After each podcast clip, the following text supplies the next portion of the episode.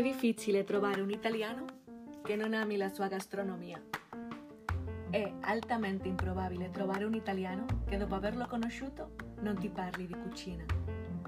È inimmaginabile che un italiano nell'incontro con uno straniero non parli delle bontà del suo cibo e gli spieghi come si fa veramente la pasta o come si prepara un bel caffè.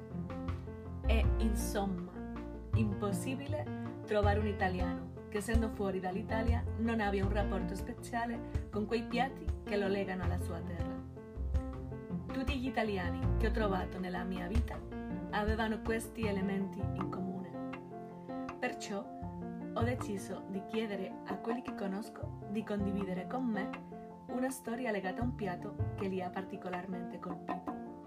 Un'esperienza che sia stata importante secondo loro, sia per le persone con cui lo hanno condiviso, sia per quello che è successo mentre lo mangiavano, sia per qualsiasi altra ragione personale. Insomma, un esercizio di memoria gustativa in cui i ricordi mentali si incrociano con quelli delle sue papille.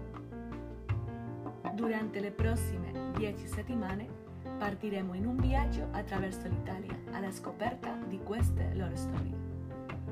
20 storie, 20 regioni, 20 legami diversi con il cibo, raccontate dai protagonisti.